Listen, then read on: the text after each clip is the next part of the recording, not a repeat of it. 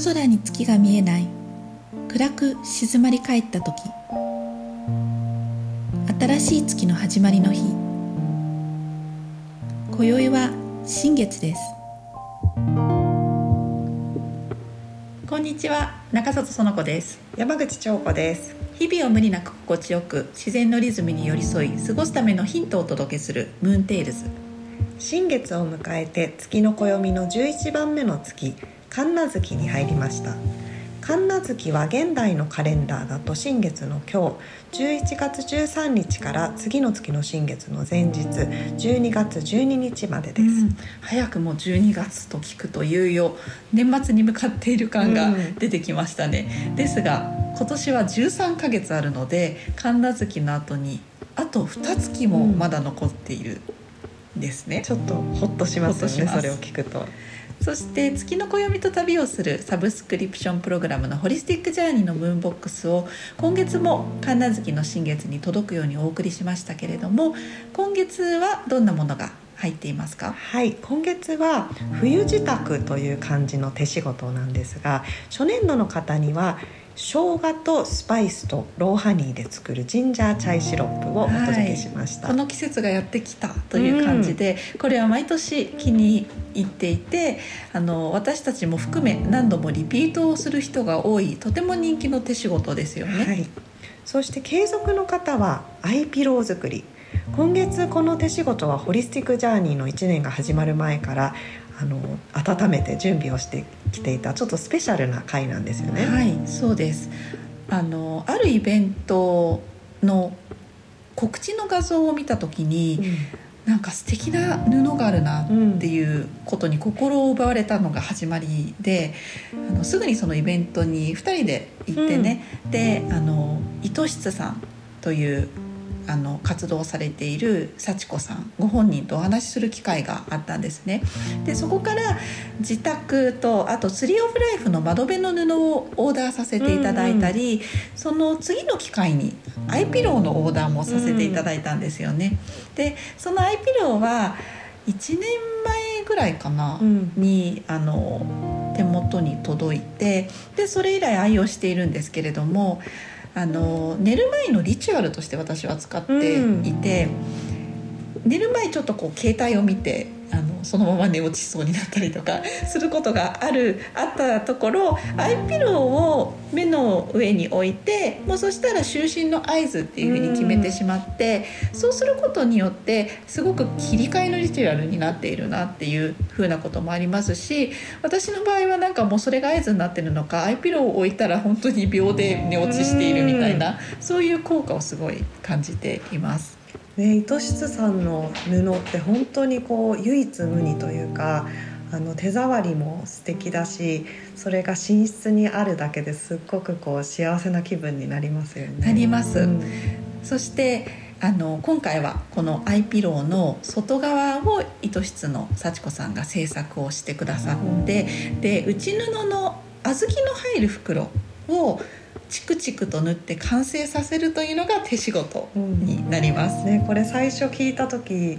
いやちょっと無理だよって私は正直思ってあの私たちのねこのホリスティックジャーニーで紹介してる手仕事って本当に混ぜるだけとか入れるだけとか一瞬でできるものばっかりなんだけれどもあの私は特に縫い物とか本当に苦手なのでみんなできるかなっていうのをちょっと心配していたんですけれども、確かにこう裁縫が得意な人も苦手な人もいると思うんですけれども実際やってみると出来上がった達成感もありますしなんかこうますます素敵な思い入れのあるものになるんじゃないかなと思う。ているのでぜひ皆さんトライしていただきたいんですけれどもあの井戸下さんの作品はインドのカディをが使われているんですね。うん、で一つ一つ送られてきたものデザインも違うし布の表情も表裏でも異なってあの全部眺めていると本当ため息が出るほどずっと眺めていたいなっていうぐらいの素敵なものばかりでしたどんな一つが届くかというのをぜひ楽しみにしてもらいたいと思います。初年度の方にはこれから深まる冬の季節をサポートしてくれるクリスタルもお届けしました。これで春夏秋冬の4つのクリスタルが揃いましたね。コンプリートですね、うん、その他にはハーブスタンドさんのホーリーバジルのお茶そして黒米入りの甘酒など冬に向けての準備を整えるようなムーンボックスになりました。今月の神奈月というのはどういう月ですか？はい。11月9日に立冬を迎えたばかりですが立冬の頃が秋のピークだとするともうしばらく秋らしさを堪能して月の後半ぐらいから、まあ、12月に入ってくると言ったんですけれど冬の訪れをようやく感じるようになってくるかなと思います。神奈月は神のない月と書きますがこの月は出雲に日本中の八百万の神が集合するというのを聞いたことがあるかもしれませんだから出雲だけは神有月とこの月を呼ぶというふうに聞いたんですけれどもないあるということよりももともとは神の月という意味だそうなんですね。水無月の時もお話ししたんですけれども水のない月ということではなくて水の月という意味というふうに話したんですよね、うん、なのでまあ神様の月そしてまあどういうことなのかなっていうのをこう調べていくとお米の収穫期であるこの今月は昔の人にとっては無事に収穫できたことを神様に感謝して捧げるというすごく大切な月だったんだろうなということが想像できます。うんあとは夜や闇を意識する冬に向かっていく時期に自分の内側や目に見えない存在を感じやすくつながりやすくなる季節なのかもしれないですよね。これ不思議なことで割とこう世界中のどの文化にも共通してこの今の時期北半球であれば暗くなっていてこう闇がこう強くなっていく中でそういったお祭りみたいなものも多いですよね。で確かにこの夜の静かな時間が長くなってくると自分の中でもちょっとこう空想にふけったりとか、まあ、物語を読んだりするあの本を読んだりするとねその世界にどっぷり使ったりみたいな感じでちょっとこう日常と離れたことについてのついて考える機会っていうのが増える時期でもあるのかもしれないですよね。そして神奈月の今月なんですけれど毎回お話ししているこうフォーカスとするものというのがあるんですけれど、今月はどのようなことにフォーカスをしていきますか？はい先月は固定概念や思い込みを外すためにハートをオープンにするっていうお話をしました、うん、私個人としては面倒くさいという考えが出てきた時に注目してみる。そこで諦めずにもう一歩進んでみることを意識したいなというふうにお話ししていたんですけれどもちょっと振り返ってみると不思議とこの一月面倒くさいっていう言葉にというのを言葉にするのがすごく少なかったような気がするんですよ。ちょっと私口癖のように面倒くさいって言ったりするんですけれどもそれはなんとなくやっぱり意識してたからかなっていうこととでもそもそも面倒くさいなって思うことがあんまりなかったような気がします。もしかして反射的に面倒くさいって思っていただけで本当に面倒くさいことなんてなかったのかもしれない。まさに思い込みだということに今ちょっと気づいたという感じです。なんかそういう自分にとって不都合なことってあの、まあ、防衛本能としてついこう目をそらしたい、うん、なかったことにしたいみたいなことはもちろん働きますしそれか逆に頑張ってこうプラスに置き換えようとしたりすることありますよね。うんうん、こう面倒くさいって思ってない。あの全然できるみたいな感じでね、うん、思ったりするんだけど意外とそういうそこにきちんと目を向けてみるとそのことに対する対応が、うん、今お話の中にあったように変化してきたりとかあとそれ自体がそもそもちょっとこう今今までやってたけれど必要なかったことだったりっていう、うんうん、そういう思い込みに気づいたりすることはあるかもしれないですよね。ちょっと振り返ってみて面白いなと思いました。今月はさらに一歩進んで表現していくということにフォーカスしたいと思います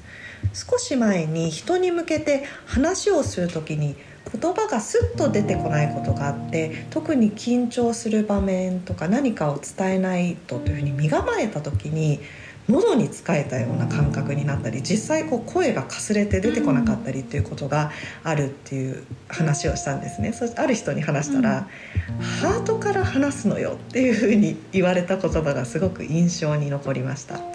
頭の中で言葉を選んで喉を通して声を発するということをやっていることにその窮屈さを感じたりあとうまく話せなかったって思うことが多々あるんですけれどもふとその人の言葉を思い出して心で感じたことをハートから発するということをやってみたいなっていうふうに思いました。ハートから話すためにはどんなことをやってみますか？実はまだよくわからないんですけれどもでもこれは先月言ったことと同じですがハートを開くことから始めることかなって思うんですね。そして相手の話をも頭ではなくハートで聞くことが大事なのかなっていうふうに思ってます私は人が話している時も頭が忙しく考え事をしたりあとどうやって返事をしようかとか次どんな話をしようかっていうふうにこう話を聞いているようでその間いろいろとこう考える癖があるなっていうふうにちょっと思ってるんですね。うん、でまあ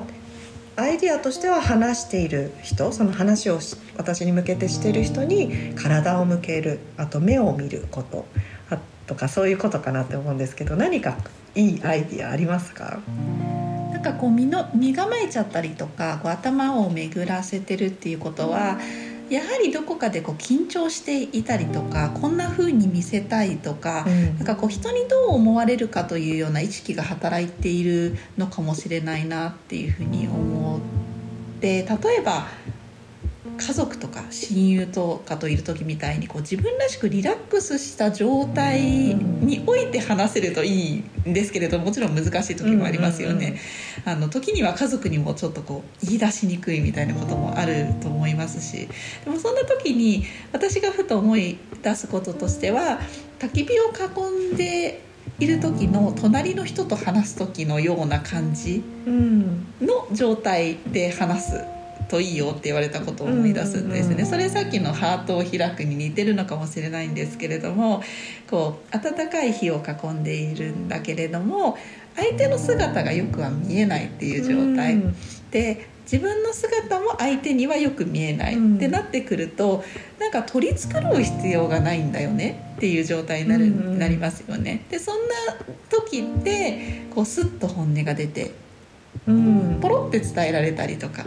いうことがあるしそのポロッと伝えたことを相手がなんかこうこういうふうに受け取るかなって自分が思ってたのと違ってスッと受け取ってくれたりっていうことが起きやすかったりするのかなと思うので、うん、まあ、そういう状態っていうのが自分にとってどういう精神状態とかはあのやってみなきゃ分かんないと思うんですけれど、うん。うん、そのイメージとしてはそういうただフラットに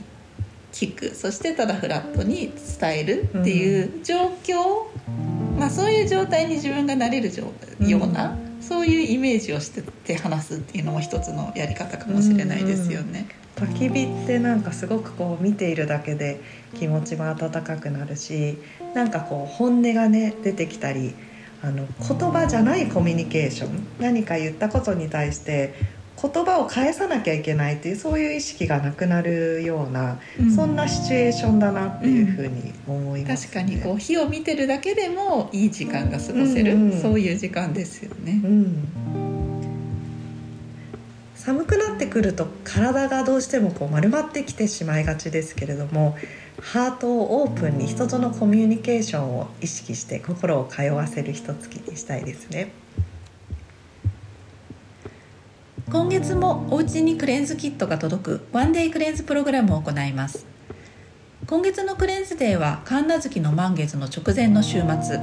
11月242526の3日間のうちの1日をグリーンスムージーだけで過ごすスムージークレンズをして前の季節に溜め込んだものを一掃してすっきり健やかに冬を迎える準備をしましょう。お家に1日分のスムージークレンズに必要な材料すべてととびきり美味しいグリーンスムージーのレシピをお届けします。必要なものはブレンダーだけです。クレンズ当日はレシピ通りにお家でグリーンスムージーをたっぷり準備してゆったりと一日を過ごす体にとっての最高の休日を過ごしてください。今月分のお申し込みの締め切りは11月の19日です。ログラムの詳細とお申し込み方法はこのエピソードのリンクをご覧ください。次回のムーンテイルズは上限に月の満ち欠けと共に暮らすとはのお話です。